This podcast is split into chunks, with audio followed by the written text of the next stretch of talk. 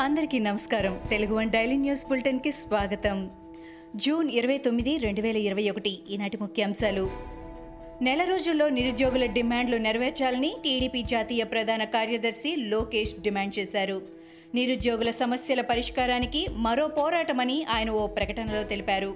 ఉత్పత్తి ఉద్యోగాల డూపు క్యాలెండర్తో ప్రభుత్వం నిరుద్యోగుల్ని నిలువున ముంచిందని ఎద్దేవా చేశారు. మోసపూరిత జాబ్ క్యాలెండర్ ఉపసంహరించుకోవాలని సూచించారు. జగన్ విద్యారంగంలో విప్లవాత్మక మార్పులు తెచ్చారని ప్రభుత్వ సలహాదారుడు సజ్జల రామకృష్ణారెడ్డి అన్నారు. అమ్మ ఒడి పథకంతో తల్లిదండ్రులకు భరోసా కల్పించామన్నారు. అలాగే రెండేళ్ళలో లక్షా ముప్పై వేల ఉద్యోగాలు ఇచ్చామని పేర్కొన్నారు.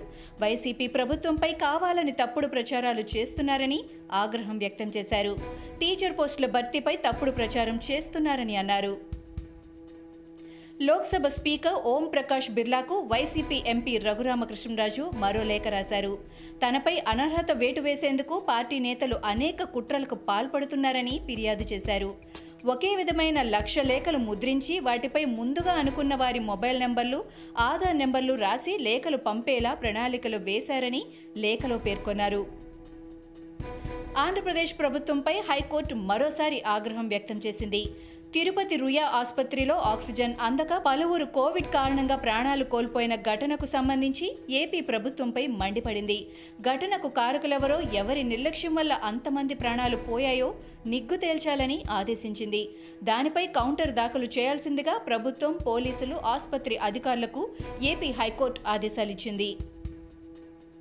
విశాఖ జిల్లా ముదపాక పంచాయతీ వైసీపీ నాయకుల దాష్టికం వెలుగులోకి వచ్చింది. ముదపాక పంచాయతీలో అక్రమంగా మట్టి తవ్వకాలు చేపట్టారు. ఈ తవ్వకాలపై పోలీసులకు టీడీపీ నేత గొలగాని సత్యనారాయణ ఫిర్యాదు చేశారు. ఆగ్రహంతో సత్యనారాయణపై వైసీపీ నేతడు దాడి చేశారు. అంతేకాదు వైసీపీ నేతలు గణేష్ శివ దేవుడు బంధం గణేష్ అరాచకాలు సృష్టించారు. ఫిర్యాదు చేస్తే అంతు చూస్తామని బెదిరించారు. హైదరాబాద్లోని పీవీ ఘాట్ వద్ద నివాళులర్పించారు కేంద్ర హోంశాఖ సహాయ మంత్రి కిషన్ రెడ్డి.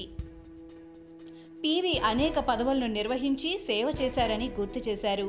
ఈ సందర్భంగా కాంగ్రెస్ వ్యవహార శైలిపై తీవ్రంగా మండిపడ్డారు. రాహుల్ గాంధీ ట్విట్టర్లో నిత్యం యాక్టివ్గానే ఉంటారని పీవీకి కనీసం నివాళులర్పిస్తూ ఓ పోస్టు కూడా పెట్టలేదని తీవ్రంగా కిషన్ రెడ్డి మండిపడ్డారు. తెలుగు రాష్ట్రాల మధ్య జల వివాదం ముదురుతోంది. ఏపీలో అధికారంలో ఉన్న వైఎస్ఆర్ కాంగ్రెస్ పార్టీ తెలంగాణలో అధికారంలో ఉన్న టీఆర్ఎస్ నేతల మధ్య మాటల తూటాలు పేలుతున్నాయి. ఏపీ మంత్రి నానికి హైదరాబాద్లో రెండిళ్ళు ఉన్నాయని ఇక్కడ వ్యాపారం చేస్తున్నారని తెలంగాణ మంత్రి శ్రీనివాస్ గౌడ్ అన్నారు. ఆయన కనీసం ఆలోచించి మాట్లాడాలి కదా అని ప్రశ్నించారు. ఇక్కడ తింటూ అక్కడి మాట మాట్లాడితే ఇక్కడి ప్రజలు మీ గురించి ఆలోచన చేస్తే పరిస్థితి ఏంటి అని శ్రీనివాస్ గౌడ్ ప్రశ్నించారు.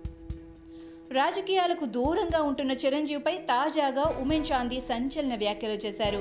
ప్రస్తుతం చిరంజీవి కాంగ్రెస్ పార్టీలో కొనసాగడం లేదని ఆయన అన్నారు. వచ్చే నెల ఏడు నుంచి పదిహేడు వరకు పెరిగిన పెట్రోల్ డీజిల్ ధరలపై ఏపీ వ్యాప్తంగా నిరసనలు చేపట్టాలని ఉమెన్ చాందీతో జరిగిన సమావేశంలో కాంగ్రెస్ నేతలు నిర్ణయించారు. అయితే ఈ నిరసనల్లో చిరంజీవి పాల్గొంటారా అని కొందరు ప్రశ్నించారు. దీనిపై స్పందించిన ఉమెన్ చాందీ ఆయన ప్రస్తుతం కాంగ్రెస్ పార్టీలో కొనసాగడం లేదని కామెంట్ చేశారు. తెలంగాణ పీసీసీ చీఫ్గా ఎంపికైన ఎంపీ రేవంత్ రెడ్డి తనదైన శైలిలో అడుగులు వేస్తున్నారు. పార్టీలో నేతలందరినీ కలుస్తూ మద్దతు తీసుకుంటున్నారు.